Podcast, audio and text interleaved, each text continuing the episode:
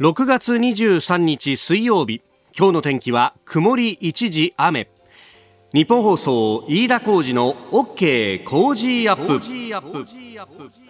朝6時を過ぎました。おはようございます。日本放送アナウンサーの飯田浩二です。おはようございます。日本放送アナウンサーの新業一華です。日本放送飯田浩二の OK 工事アップ。この後8時まで生放送です、えー、スタジオの外を見ますと少し薄暗いかなという感じですね。はい。あの朝方家を出てきた時っていうのは明るくなっててねもうすでにこの大時期夏至の時期っていうのがね,、はい、ね。えー、ああちょっと外明るいなと思ってたんですがなんかだんんだん暗くなってきたような感じがあって今日はこのどんよりとした天気が続きますか？そうですね。すっきりしないお天気が続きそうで夜にかけてところどころで雨が降りそうですね。特に南部ほど雨が降りやすい状態です、えー、現在レーダー見てみますと千葉県沿岸部を中心にもうすでに雨降っているところもありますので、はい、今日は念のためお出かけの際雨降っていなくても折りたたみの傘があると安心ですね。うん、えー、ということでねまあ蒸し暑いさなかでもありますしまあ今日もね、えー、ぼちぼち頑張っていきましょ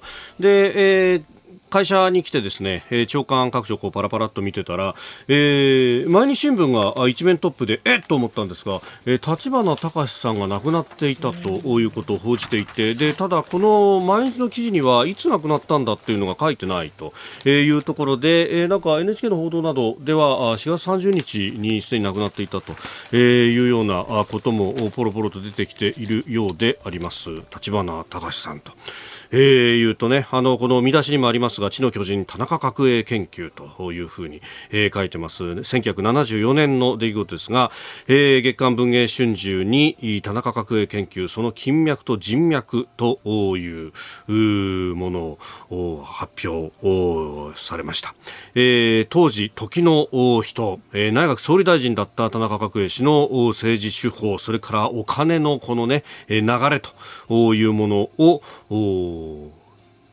かなり、えー、丹念にこう取材をしたというような、えー、ことが出てましては、まあ、私はその後のですね、まあ、90年代だと思いますけどもあのアポロ計画で月に渡った宇宙飛行士の方々をこう取材してと確かそれ結構あのテレビで特番になってたりなんかしたんで子供の頃にですねそれを見てへ宇宙ってのはすげえなとかであのあの当時映画でトム・ハンクス主演でアポロ13っていうのが公開になってでそれがあのお、まあ、月ににこう上陸しようとしていたその宇宙船が不具合を起こしてで、えー、上陸を断念しそして、えー、地球に帰還するまでというのをこう描いた。で、えー、それをさらに丹念にこう追うような、えー、ドキュメンタリーを僕確か立花さんがあの解説だったか司会だったかっていうのをですねこう見ていたのをものすごく覚えていていやこんななんかあのねあり合わせのもので空気清浄機作ったりとかこんなことしてたんだみたいなたいなのをあの見てた覚えがあるんですがそれをこう日本のジャーナリストが丹念に取材をしてここまでのものを作るすげえなと思いながら見ていたのを覚えているんですけれどもね。えーまあ、あの、折々でそうやってこう思い出す何か作品が違うというのも、こう、ね、えー、各年代でこの代表作というのものを持ってらっしゃった街の巨人とまさにその通りだなというところがあったわけですけれども、ね、えー、謹んでご冥福をお祈りするとともに、その、あの、足跡の大きさというものをこう改めて感じるなという方でもあります。まあ、その皆さんね、えー、立花さんのその作品だとかに対しての、えー、思いというものもあると思います。ぜひメール、ツイッターでもお寄せいただければと思います。COZY コージーアットマーク 1242.com です。あなたの声を届けますリスナーズオピニオンニュースについてのご意見をお待ちしております、えー、今朝のコメンテーターは数量政策学者の高橋洋一さんです、えー、取り上げるニュースですが、えー、6時半過ぎからご登場いただきます。まずは沖縄慰霊の日。今日6月23日、まあ、沖縄で、えー、1945年の6月23日組織的な戦闘が終結した日とされております。えー、それから7時台ですがパウエル FRB 議長の議会証言先ほど終わったばかりであります、えー、そして最低賃金引き上げの議論昨日からスタートというニュースさらに、えーあ小池都知事の過労で静養というニュースも取り上げていきます。えー、そして、えー、7時26分ニュースキーワードのゾーンでは、1都3県ワクチン接種の現状、今日は千葉県について、さらに東京オリンピック開幕まで1ヶ月というニュースも取り上げてまいります。ここが気になるのコーナーです、えー、スタジオには長官各紙が入ってまいりました。朝日新聞と毎日新聞とそれから東京新聞ですね3紙はあ、えー、森友学園の国有地売却をめぐるあの財務省の公文書改ざん問題、えー、実施したあ赤木俊夫さん、えー、近畿財務局の職員の方ですがその改ざんの経緯を記した赤木ファイルというものが奥様の側に開示されたというところを一面トップから大展開という形で報じているということであります。まああの当時の理財局長だった佐賀氏からあ、ねえー、直接指示されたというメール、えー、が財務省から近畿財務局へ送られていたというようなことが記されていたようであります。えー、3紙これが1面からというところです。えー、それから読売新聞はえー、外資の出資後の規制強化という一面トップ掲げております。あの、安全保障等々、機微に関わる技術の流出をどう防ぐかというところで、まあ、買われる前に関しては、まあ、外為法で、えー、今は、出資前には、えー、政府が変更中止の勧告命令可能だということですけれども、えー、出資した後も、きちっとこれを見ていこうということに、えーまあ、今後、制度を固めていくということであります。防衛だとか原子力など安全保障上重要な技術を保有ということで、まあ、東芝の混乱が背景にあるということが言われております。まあ、アメリカの場合は、えー、対米、えー、投資庁というものがあって、まあ、そこが一律で審査をすると、まあ、土地だとかも含めて、えー、そういうことができるというところがありますが、まあ、日本の場合はこの外為法一本というようなところがあるので、えー、もうちょっと整備しなければいけないんじゃないかということは前々から言われてましたけれどもこれでようやく動き出すのかというところ、えー、年内にも具体的な対応策を固め必要な法整備に着手する方針だということになっています。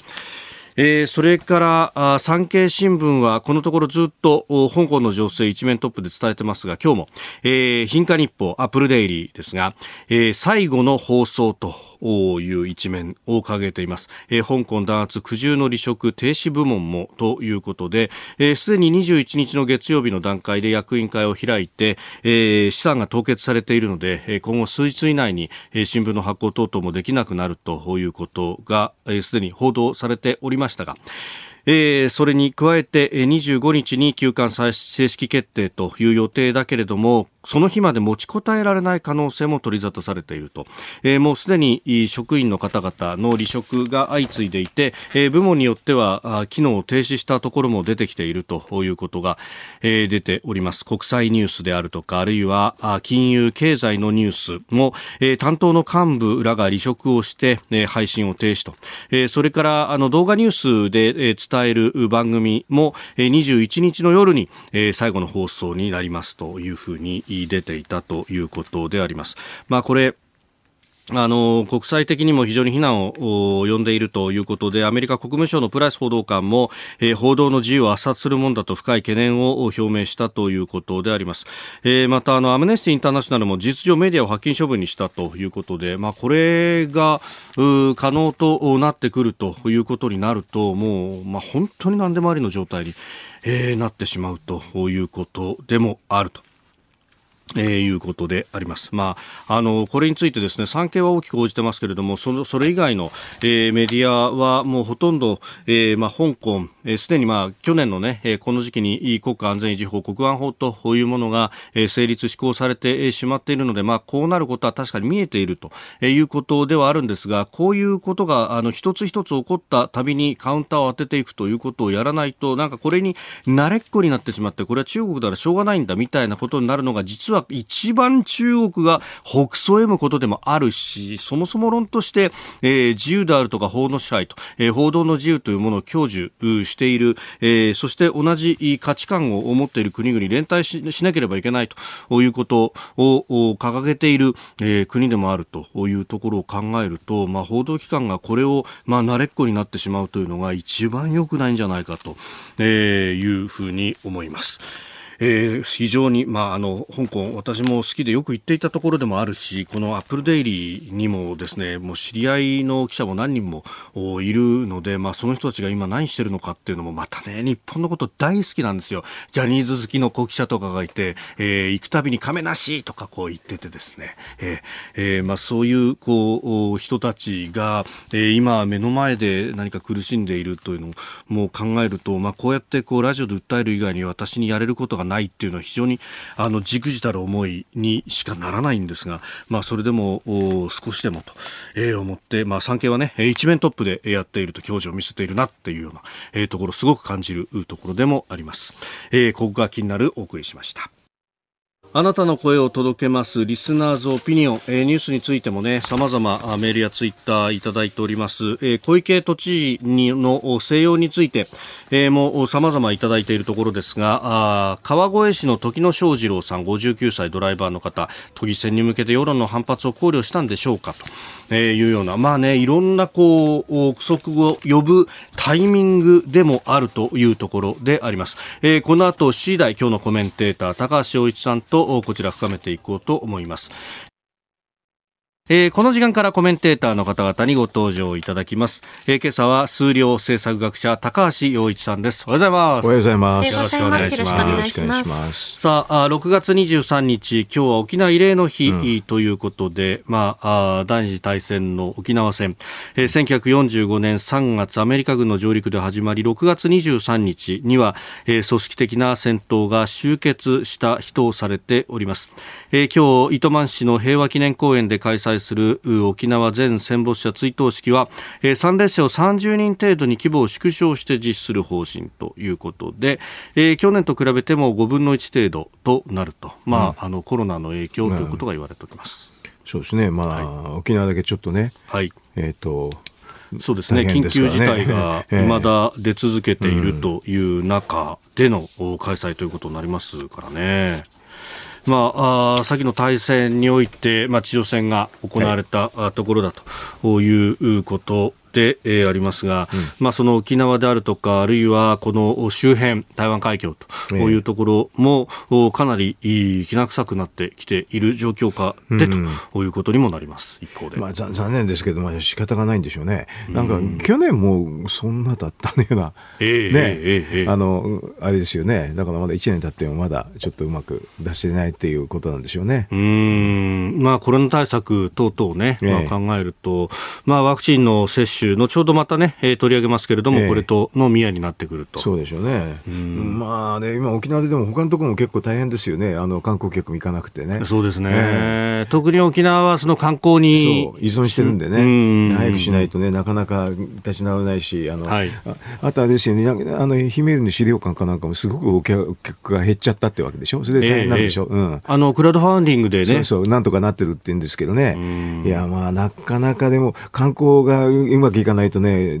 あの沖縄大変なんで、でもこういうふうな非常に重要な、はい、あのね、行事もできなくなっちゃうっていうのはね、ちょっと残念ですね。うん。まあ、確かにその、まあ、沖縄の戦後の歴史を考えると、ええ、その基地に依存する経済から脱却するんだというところで、え、沖縄の観光というものは、相当大きなキャンペーンを何度も打ったりとかもしましたよね。ね。観光に行くとね、こういうふうなあのいろんなあの資料館とかそういうのを回るっていうことにもなるしね、はい。ええ、だからいろんな意味で打撃ですよね、これね。うん。まあ、あそしてこの、まあ、沖縄周辺の状況であるとかというのをまたこう注目されてきていると、うん、まあ、スクランブルも相当こう頻発もしているし、ね、あの台湾は本当にねもう、うん、あの一大なんていうのかなあのちょっと火薬庫みたくなりそうですよね。うん。うん。まあ、私でもあの物理的なその戦争っていうよりかはね多分情報戦が多分最初行えると思いますけどね、はい、もうすでに行われてますけどね。うん、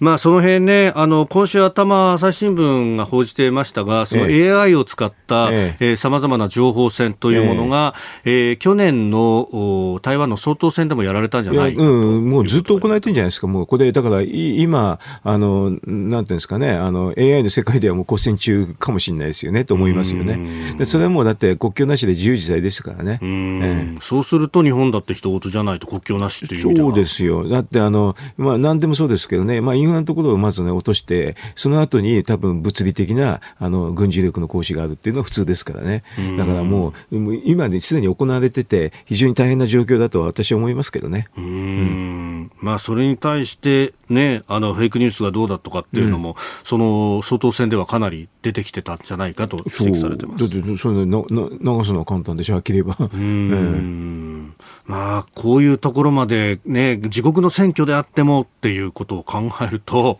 うん。ね。そうそう今年は選挙イヤーでもありますあの要するに民主主義国をやっつけるのは選挙でやれば合法で合法っていうかね、うんうんうんうん、でそこが一番攻める方から見ればコスパが一番高いですよね。うんうんいや本当、そういうところにまで目を配らなければいけない時代になってきたということですか？なっちゃったわけで、だからこういうラジオの番組とかそういろいろ情報で発信するのは重要なんですよ。うんえー、今日まずは6月23日沖縄慰霊の日ということで、まあ、そこからその周りを取り巻く地政学的な環境についてもお話をいただきました。えー、8時までお付き合いいただきます。えー、新聞各紙スタジオに入ってきてるんですが、はい、3紙一面トップが、ええ。えー、財務省の例の森友問題での赤木ファイルと呼ばれる、ええ。ファイルがあご遺族、奥様に対して開示されたという話。まあ、その中で、まあ、当時理財局長だった佐川氏からあ強い要請があって改ざんをしたんだというような経緯が載っているようですが。まあ、これ、なんていうかな、あの、想定通りっていうかね、うん、えっ、ー、と、これ、なんか来たのが、に、にえっ、ー、と、2月26日かなんかに指示が来たっていう話ですよね。はい。えっ、ー、と、でもね、あの、国会答弁っていうのはね、2月の、えっ、と、中旬に、確かね、15日にやってるんですよね。はい。私、その答弁も見て、見たんだけど、変な答弁でしたね。あの 当時から指摘されてましたね。2月の頭に新聞が出てね、それで国会の答弁にしてはちょっとすごい、ちょっとずさんだなと、正直と思いましたよ。はい、だからそれでその後にちょっと答弁がまずかったから支持したっていうのが、もうちょうどそういう感じでしょう。うん。う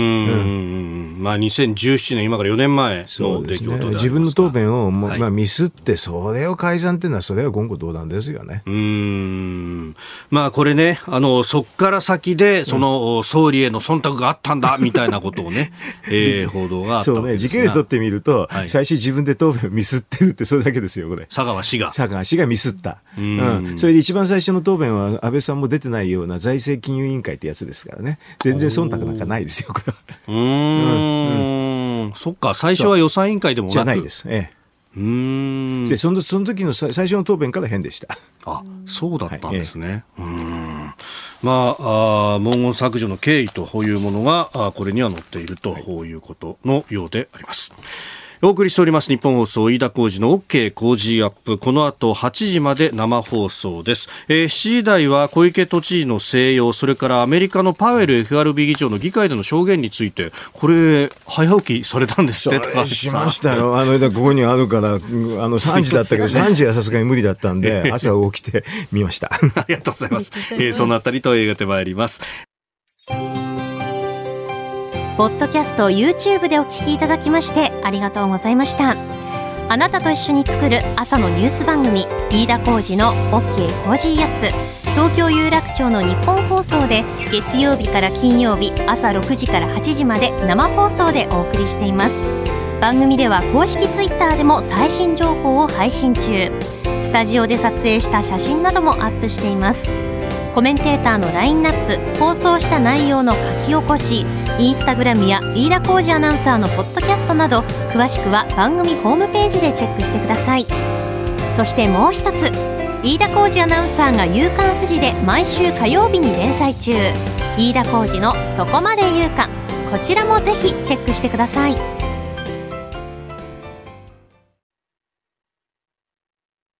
さあ、飯田浩二の OK 工事アップ、あなたと一緒にニュースを考えてまいります。今朝のコメンテーター、数量政策学者の高橋洋一さんです。引き続きよろしくお願いします。よろしくお願いします。よろしくお願いします。7時台最初のニュースはこちらです。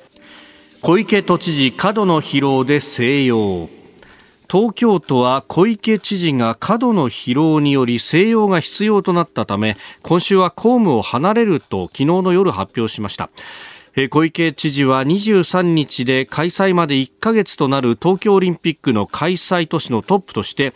新型コロナ対策の陣頭指揮に当たりながら大会に向けた準備を進めてきました。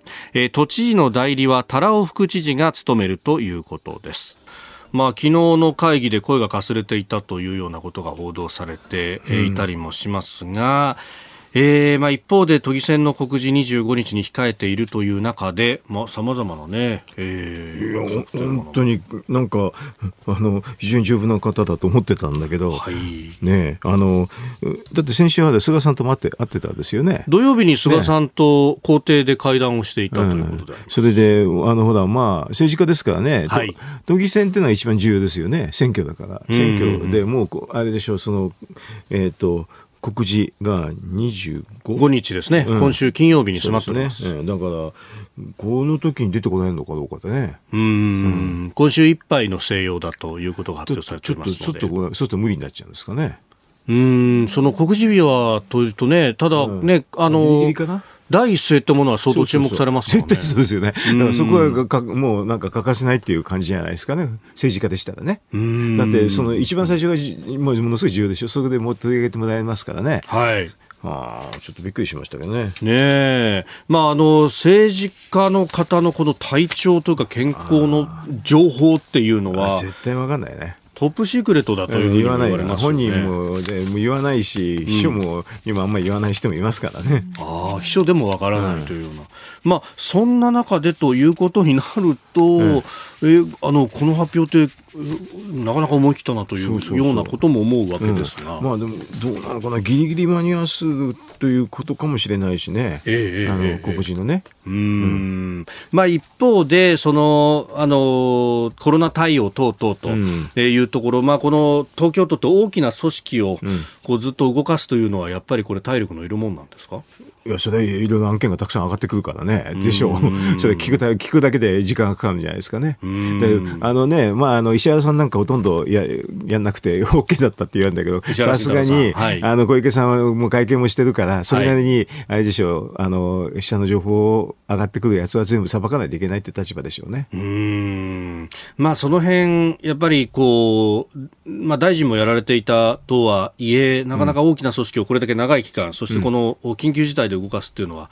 そうそう経験のあるものではないということですかね。まあ、これだってもともとコロナみたいな話ってめったにないじゃないですか。有事みたいな感じでしょ？これ長くやるっていうのはストレスたまると思いますよ。うんうんまあ、ただ、そのオリンピックの前だとかっていうことになると、これトップ不在っていうことになると、まあ、いろいろ、まあ、もちろんね、えー、職務代行の方は立ってますが、ね、まあ、でも、その、普通の執務よりかはね、政治の方ですよね。あれ、あの、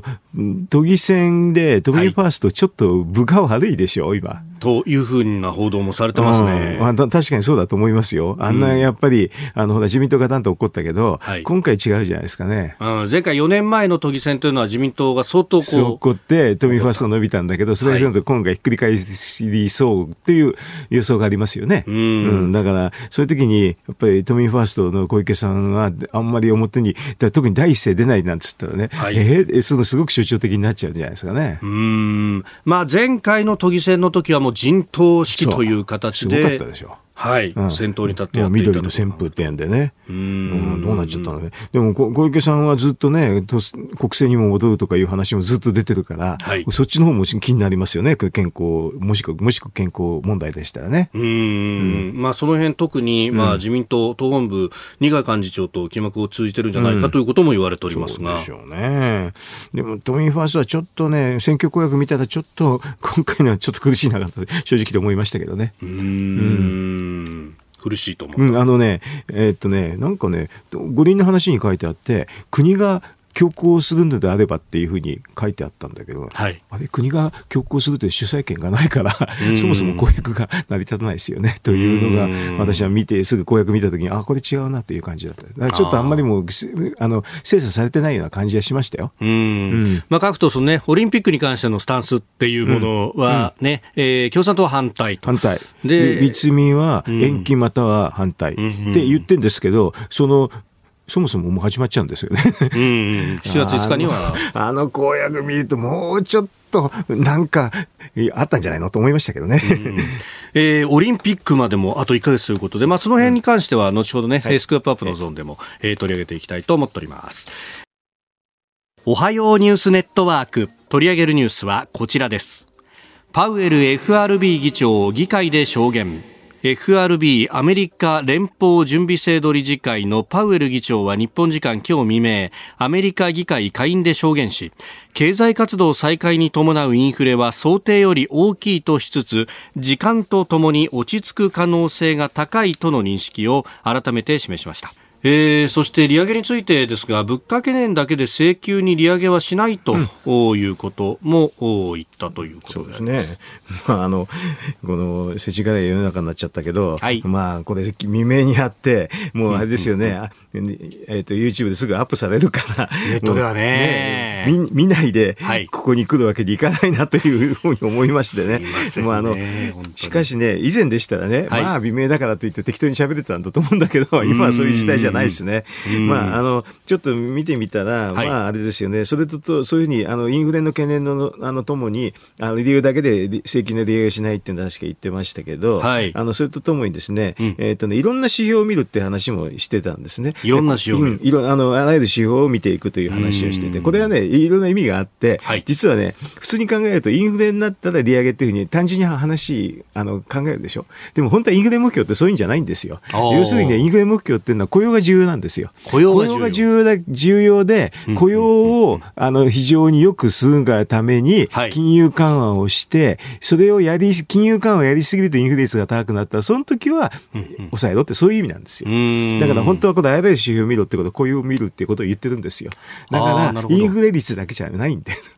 要するに雇用の方がきっちりいかないと、あの、まあ、インフレ率が多少上がっても、それは何もしませんよ。雇用が良くならないとね。でもその、これはね、パウエルはその時に、雇用の話についても、ね、失業率だけは見ないって、すっごくね、あの、なんとかいろんなヘッジをかけて るの。面白い。面白いっては面白いんですけれどね。なるほど。理屈が分かってる人から見たら、ああ、これはみんなインフレ率に着目してるからっていうので、ちょっと、あの、これ、せあの、正論なんですよ、インフレ目標の。雇用が一番重要で、それを良くするがために、金融緩和しすぎてインフレ率が高くなっちゃいけないって、そういう意味でインフレ目標があるんですけどね。うん。そこを分かってると、この発言は、あの、うんうん、納得納得って感じなんだけど、おそらく FRB の関係者ですらよく分かってないんですよ、こういうこと。あうん、やっぱりだからインフレ率高くなったらすぐ引き締めっていうふうに条件反射的に思っちゃう人が多いんですよ。でも本当は雇用を見ると。で、それを雇用だけだとまた失業率だけ見て、どのこうのって言われちゃいけない、いけないから、はい、あらゆるのを見ていくってそういうふうな言い方になってるわけですよ。なるほど。それでこの労働市場の後半で包摂的な回復を促進するという表現になっている。そうそうね、なんて言ったか分かんなかったけど、正直言うとね。まあ、ただいろんなの見てるっていうのは見ていくっていうのははっきりしてて、みんなインフレ率だけ見ないでちょうだいよって感じで言ってましたね。うん、あの、まあ、FRB、アメリカの中央銀行に当たるところですが、うん、日本の中央銀行たる日銀と違うところは、はい、物価と雇用という2つの政策目標があると。ええ、で、特にその雇用の部分というのが大事であると。本当はね、日本銀行も同じはずなんですよね。でもそれはだから今の日本銀行法がちょっと不備でね、はい、そこ書いてないってことなんですけどね。本当は金融政策としては、実は雇用が中心なんですよ。金融政策を雇用にそう。それで雇用を守るために、過度に付加しちゃいけないよ。だからインフレ率も注意しなさいってんでインフレ目標があるんですよ。うん,、基本的に金融を緩和していくっていうことは雇用に効いていくんだけど、うん、インフレが高まるとそれを打ち消しちゃうからダメだよってやりすぎるとインフレ率が高まっちゃうから、そこはやりすぎないようにって、雇用は重要なんだけど、そこにやりすぎないようにって意味でインフレ目標は決まってるっていうのが正しい理解なんですよ。なるほど。うん、だから短絡的にそのインフレ率だけを見ると、と。うん、うん、でそこで直近の数字というのが先週あたり出てましたが、うん、先々週かな、あの5月の、うん、アメリカのまあ、消費者物価指数、うんうん、その上昇率が5%というのが出て それだけ見ると反応しちゃうわけでしょ？でそれで FRB の幹部も反応してる人がいました、ねうん、それはだから幹部も今言ったようなインフレ目標をきちんと理解してない人も正直言っていると思いますよ。なるほど、うん、でもだから反応しちゃうわけですよね。ええ、そこでやっぱり FRB のほあの本元のねパウエルさんはねここ全体をいやあのちゃんと分かってるだろうってインフレ目標ってこういう意味なんだぞって言いつつやってるんだと思いますよ。まあ、みんな落ち着けよと。そうそうそう。うん、だからいろんな指標を見ていこうよっていうだからそういう意味なんですよ。いろんな中で結構重要なのは雇用だと思いますよ。なるほど。うん、あの先週末にまさにその発言があって。て、うん、えー、ダウ平均が先週末ガタッと下げた。そそれを見て、週明けの日経平均が取引時間中1100円を超えて、ドーンと下げた。で、その後、昨日はまたドーンと上げ返したと。うん、まあ、あのね、FRB も触れてるから、はい、あの、こういうふうにマーケットも触れるんでしょうけどね。で今回これはそういうふうに、全員が FRB のやつちゃんと理解しろと、インフレ目標はこういうもんだぞと、インフレ率だけじゃないぞと。これで、やっぱり雇用が重要だっていうことを現外に言ってるような気がしましたね。あええで今、その金融政策をまあ見ている FRB と、それからまあ財政政策については、まあ当然ながら財務長官と、そうですね、で財務長官は前の FRB の 議長だったイエレンさん、この方もその労働経済学の大家でもいらっしゃいますもんね、だから、このインフレ目標の意味はちゃんと知ってるはずですよ。まあ、これは誰も知ってるとは、まあ、あのプロの人はみんな知ってるんですけどね、はい、案外だからみんな短絡的になってね、インフレ率だけっていうふうに反応しがちなんですよ。だからそれをね、ちょっと落ち着け、落ち着けと。で、インフレ率の話は一時的だと5つ落ち着かせるんだけど、はい、それだけじゃなくてもうちょっと本質的に金融政策は本当雇用なんだって言って、そっちが良くならないと、そう簡単には、あれでしょう、引き締めとかそういうにはしないよっていうニュアンスで喋ってた感じがしましたけどね。うん、えで、まあ、アメリカではすでにね、雇用の引き締まりがもう見られてきていて、えええー、賃金の引き上げということが出てきているようです。だんだんだんだんねちょっとずつね、でもあの多分いろんな人種の間で、はい、あの発行性があったりするから、こういうのは全部考えながらやるっていうのは、あの FRB の方針だと思いますよ。一部上がっててもね、やっぱり全体的な話が重要ですから、で全体的に引き締まってたら、そのおのずとその後インフレ率は高くなんですけどね、そういうふうになったら、まあちょっと引き締めは考えるかもしれないなってるんだけど、あの今の状況ではすぐは考えることはないと思いますけどね。で、その引き締めの示唆みたいなものが、8月のジャクソンホール会議というね、うん、え大きな会議であるんじゃないかというようなことまで言われてますけど。いや、どうかな。あの、それ、ジャクソンホール会議には数年先の話をするんだったら、そういうのあるとか、あると思いますけどね。これはだからタイムスパンっていうか、どのくらいの長さの話をするかに依存するんですよね。学者の話だとすごいちょっと長めなんですよね。あ話としては。すぐ明日の話とかそういうんじゃないんですよ。でもまたね、マーケットの方はね、それ明日の話のように書くわけ。なるほど。だからね、あの、この間の報道も2022年度中とか。そう、すげえ先でしょ？はっきり言うと。う23年度中みたいな話してたのが、明日にもっていうふうに。うん。だから報道っていつもそういう形になってね、言うふう、なんか、なんかバイアスっていうか、あのね、あの、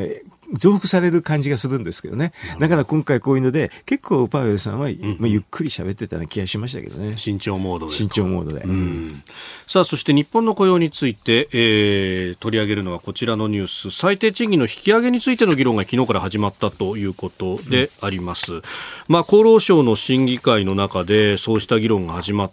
まあ、労働組合は大幅な引き上げを訴えてますが、うん、企業の側は、まあ、業績も悪くなってるし、これ厳しいよと。これは厳しいですね。日本は状況別と。ちょっと苦しいですよね。まだ雇用が逼迫してたら、もうすぐ上げますよ。はい、上げるけれど、逼迫してる状況はちょっとなくて、ちょっと緩んでる状況でしょ？うこれ時に最低賃金を引き上げるっていうのは、ちょっと苦しいかもしれなくて、まあ、最低賃金引き上げなくても、あの、実際賃上げしていくっていうので逃げるかもしれないしね。ああ、うん、まあ、それ努力するぞっていうところで。うん、最低賃金であくまでも、あの、シンボリックな話ですからね。うん。まあ、ここから、こう、う動かすってなると、うん、こういろんなところにハレーションが起こるって、まあ、諸外国でもそういうこう例はあります、ね、そうですよ。だから最低賃金っていうのは、雇用環境を反映して、前の年の失業率から、はい、あのおのずと大体どのくらい上げていいかって、大体検討つくんですけどね、そういう意味でやっていくっていうのは普通ですからね、今の状況はちょっと苦しいかもしれないですね、あね。そうすると、この最低賃金というものは、状況に追いかけていくそうですよ。部分の指標だって、ここを動かすことで何か全体を上げようとすると、いろんなところで不具合が起こると、時々そういうふうに考える人いるんですけどね、はい、あの労働系の、ね、人でね、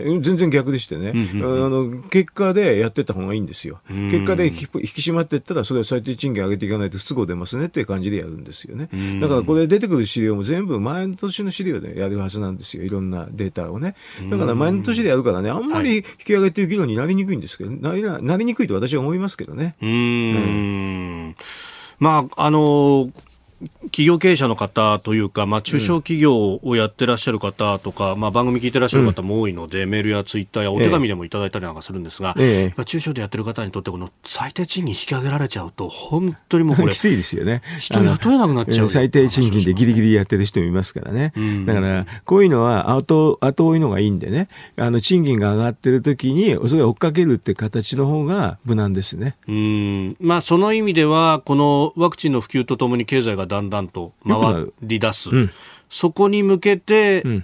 経済政策も打っていくことによってって賃金が上がるっていうサイクルおのずと上がってくればね。だから上がってきて上が上がってからやった方がいいんですよ、最低賃金は。うんうん、先取りするっていうのはちょっとあんまり最低賃金にはふさわしくない政策ですけどね。うんそうすると、まずはそのワクチン、それから財政出動によって経済を浮揚させる方が先、うん、そうそう年の後半になると結構良くなるはずなんでね、はい、大体あのワクチン打ってきて動き出す人多くなるでしょ。私なんかもその一人だけど、ワクチン打ってて、もう早く行きたい行きたいっていう感じになってて、みんな同じなんですよ。今までね、お金使ってないからたまってるしね。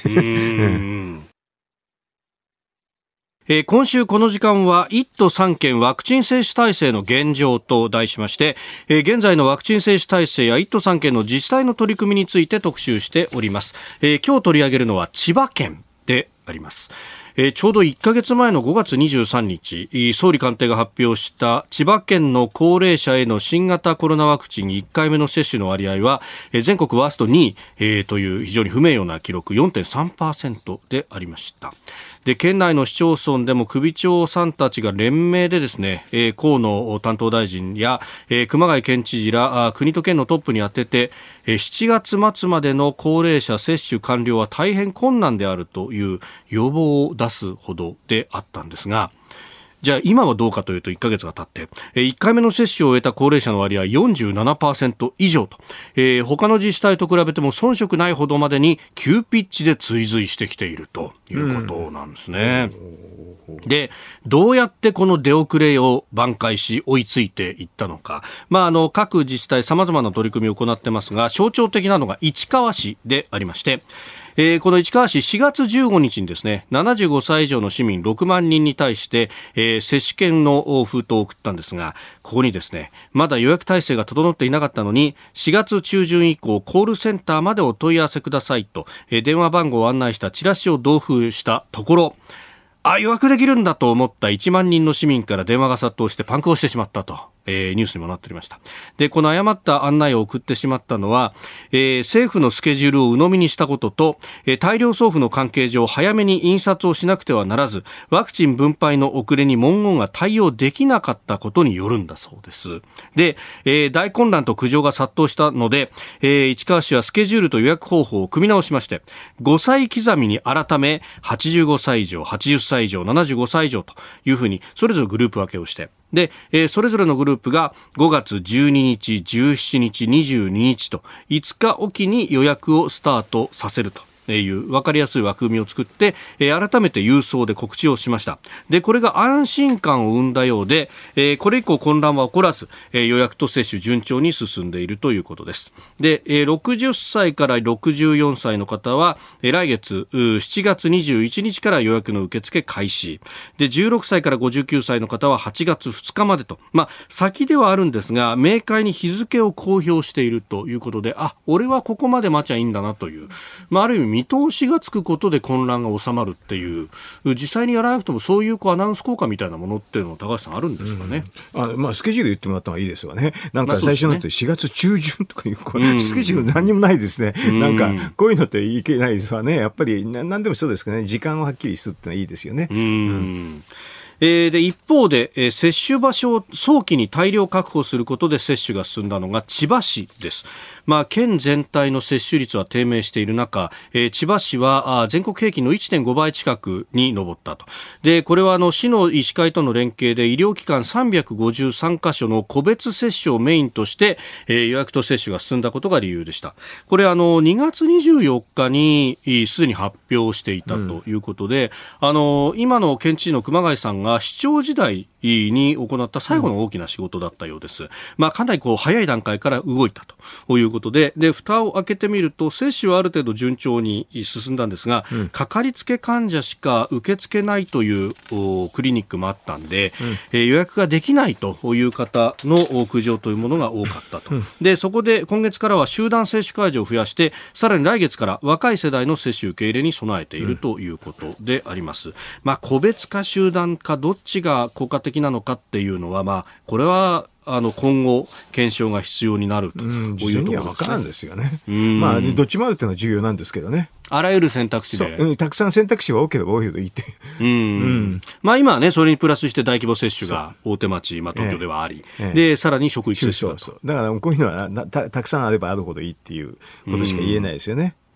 えー、それから千葉県の中でもワクチン接種が進んでいる習志野市ですが、えー、予約が取りにくい電話がつながらないということで諦めてらっしゃる高齢者の方々がいるということで、うん、その救済措置、えー、に出たと、えー、習志野市高齢者の方々およそ4万2500人いるんですがそのうち数千人が1回も予約もしていないというところで、うん、まあ、ネットどころか電話すらできないという方も多いんじゃないかというふうに、えー、市は見立てまして先週からですね、年齢の高い順に接種日時と接種場所を指定した封書を送り始めていると。うんこれ行政の方でここでこの日にやりますよっていうのも決めて送っちゃうと。えー、封筒が届いた人で接種を受けたい人は中の確認はがきを送り返すことになっていると。で、す、べ、ての高齢者の方に封書を送り終わるのが7月30日の予定ということですけれども、まあ、政府の決めたリミットより遅くなっても救済はするんだという方意思で行うと。で、一方、習志野市、16歳から64歳までの方、まあ、現役世代の接種券は7月中に発送する予定となっているということだそうです。うんこの一つのやり方ですよね。ねプッシュプッシュ型ってやつでしょうけどね。プッシュ型。ええこれ、あの、行政の方で決めて、うん、で、あの、どんどんやっていくっていう方が、うん、予約をこう取るよりも、いいんじゃないかという指摘は、まあ、前々からありましたよね。そうですね。まあ、集団のやつだったらこれがいいんでしょうね。まあ、あの、個別のやつだとちょっとやりにくいですけどね。ああ、えー、クリニック個別接種だとなかなか難しい。そうですね。だからこれは集団と個別の分け方の時に、集団のやり方の中で一、一つのやり方だなと思いますけどね。なるほど。プッシュしていくのはね。そうすると先に集団接種をここでやるっていうのをこう決めて、スケジュールフィックスして。うん、やるっていうのは、まあ、いろいろと試行錯誤をね、皆さんされてるのかなと思いますけどね。これね、何、何が正解かって、やいろいろとトライしないと分かんないですよね。うん。で、これやっぱどこの公平性をみたいなところで、最初にこう予約、電話でっていうのは、機械の公平をこう求めたら結果パンクしたとか。そうね。だから、あの、まあ、もともとね、個別接種が、あの、っていうの、集団接種っていうのはあるってこと自体が完璧には、機械の公平にはならないわけでしょ。まあ、それでいいんだと思いますよ。とにかく打てばいい。全体として、どんどん接種が広がればいいと。ええうん。目的はそこにあるということですね。続いて、ここだけニューススクープアップです。この時間、最後のニュースを、スクープアップ東京オリンピック開幕まで1ヶ月。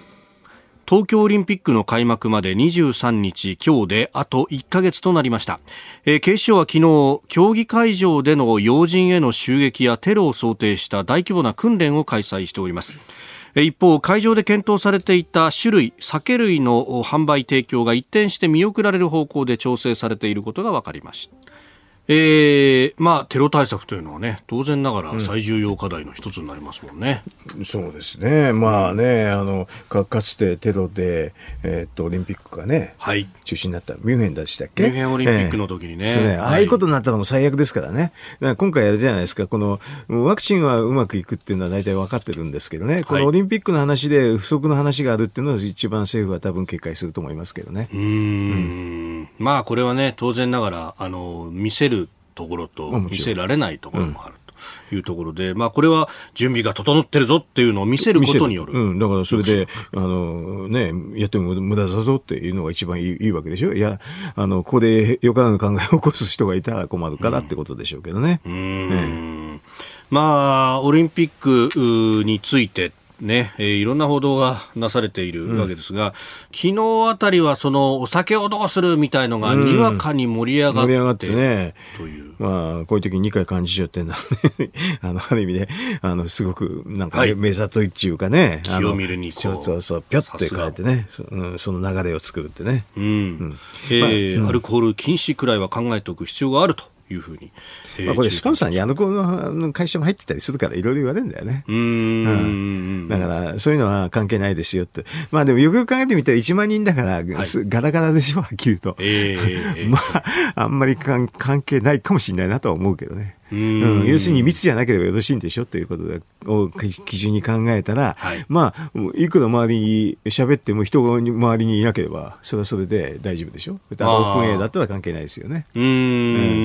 ん、まあ、換気のね、相当効いてるところだったら、飛沫がたとえ飛んでも周りの人に行き着く前にどっかに飛んでってしまう。うん、だから、それで、間が空いてるってことでしょ？要するに1万人ってことは。まあ、おそらく相当空くんだろうということが、ね、あの、国立競技場だと、ね、10万人ぐらい入れるんだけど、はい、まあ、関係者も入れて2万人でしょ、せいぜい。5分の1ってことはスカスカでしょ？うん、だから、ここ、うんと、スカスカの時には、まあね、あの、種類を提供しても大丈夫かもしれないとは思うけれど、まあ、今いろいろと、はい、あのね、世論の話に 敏感じゃない、なんじゃないですかね。うん。まあね、これ、その スポンサーに、まあ、アルコールを提供する企業、アルコールの、うん、ああの、製造販売する企業があるということで、うん、なんか、これ、しかし、そのメーカーに対して直接当ててコメントを取るみたいいなところは一切なく。面白いね。ねそこにコメントでね、そこがなんか、いやとか言えばそれっきりでしょ？多分そうですよね、うん、でしかもこれ、自分たち一切何もコメント出してないのにわーっと騒がれて、うん、まあ、ある意味迷惑なんじゃないかなと思迷惑でしょ、ね、うん、だから、まあ、マスコミって面白いですよね、だからそのところが自分とこのスポンサーにもなってたわけでしょ、うん、面白いですね、こういうのってね。ねえ、それでこうわーっとこう昨日の午前中ぐらい盛り上がり、盛り上がり、すぐ終わった。午後になると、午後夕方になると、種類販売は中止とか、いや、そもそもやるって決まったもんでもなかったんじゃないかまああの、なんか条件付きでね、考えようという話だけだったと思いますけどね。まあね、まあ、昨日のあの、午前中の、えー、丸川大臣の、まあ、記者会見などで そういった記事が出たというところでしょうが。まあ、あれしよう、これ、あの、反対勢力もたくさんいるから、まだね、まだまだ狙ってんじゃないの、反対の、あ中止とかそういうのをね。でそこにおあの、そういう罠に引っかかんないようにっていう最新の配慮かもしれないし、まあ、いろいろ、面白いですね。面白いっちゃいけないけど、はい、もう1か月切ったのにまだこういう話になってるのかなって気がしますけどね。高橋さんは、まあ、前々から、もう、リミットは4か月前そうそうそう、4か月前ぐらいに、だって、何でもそうでしょ。イベントかなんかで、その前に国際イベントみたいでドタキャンしたの大変なのに決まってんじゃないですか。だから、4か月ぐらい先を見ながら判断するってことをずっとやってるわけですよ。多分オリンピックはギリギリ4か月、まあ、ちょっとそれ切っても大丈夫かもしれないけど、はい、3か月切ったらもう絶対無理だと私は思ってまして。あとはだから、あの、ワクチンの話とか感染を予測して、どうやって判断するかって厳しい判断ですけどね。はい、でも予測に基づいてやらざるを得ないでしょ。イベントなんかね、なんあの特に野外のイベントだったらもうしょうがないですよ、これね。考えて、先読んであ、ちょっとリスクはあるんだけど、判断するしかないというふうに思ってたんで、それで、まあまあ、4か月前でワクチンもうまくいくなっていうことで、まあ、やるんだろうなと思ってましたけどね。うん。まあ、あとは、その、どうやるかっていうところで、うん、えー、無観客にするのか、観客入れるのかというそうですね。だから無観客ミニマムベースとすれば、それはできるなと思いましたよね。うん,、うん。だからなんかいつの間にかオリンピック反対の話が観客の話になって、ついにアルコールの話になってきたかって、いつもそんな気がして、どんどんどんどん動いていくんだけど、ちょっとあんま本質的な話よりかちょっと違うなって気がしますけどね。うん。まあ、考えてみれば、そのコロナ前は、えー、まず熱中症が大戦だと。ねだからこんな時期にやるべきじゃないというようなところから始まってましな。なんでもだから、あの、反対する理由はたくさんあるんでしょう。うんうんでも熱中症でもね、マスクしてると熱中症になりやすいんですよね、結構ね。ああ。そうそう。だからマスクはね、はい、外したい、外したいですね。うんまあ、ワクチン打てばね、外せるっては思うんですけどね。はい。うん、まあ、ワクチンが普及したね、すでに結構な人が打っているアメリカ、うん、メジャーリーグなんか見てると、マスクしてる人の方が少ないぞっていうようなね。そうですね。だから、あの、さっきほら、ダルビッシュと大谷さんの話で、メジャーリーグの映像がたくさん出るでしょ？でも、なぜか観客とかあんまり出ないんですよね。えー、なんか選手とこたくさんで、よく見ると観客も、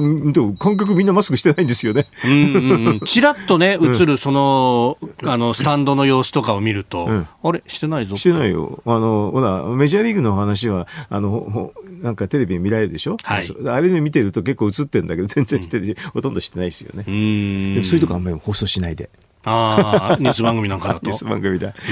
大谷さんの打つとこだけしか放送しないとかね。うん、で、まあ今回は、その観客の部分も、海外からは人は来ないということも3月に決めている決めてるから。うんだから国内のみと。国内のみね。国内のみで、高齢者入れたらあれですよね。結構ワクチン打ってる人多くなんじゃないかなって気がするんだけどね。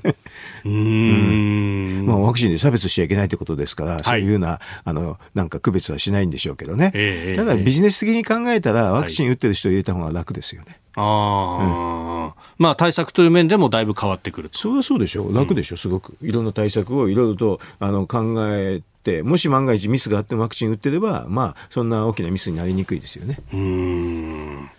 えー、オリンピック開幕まであと1か月、今日のスクープアップでした。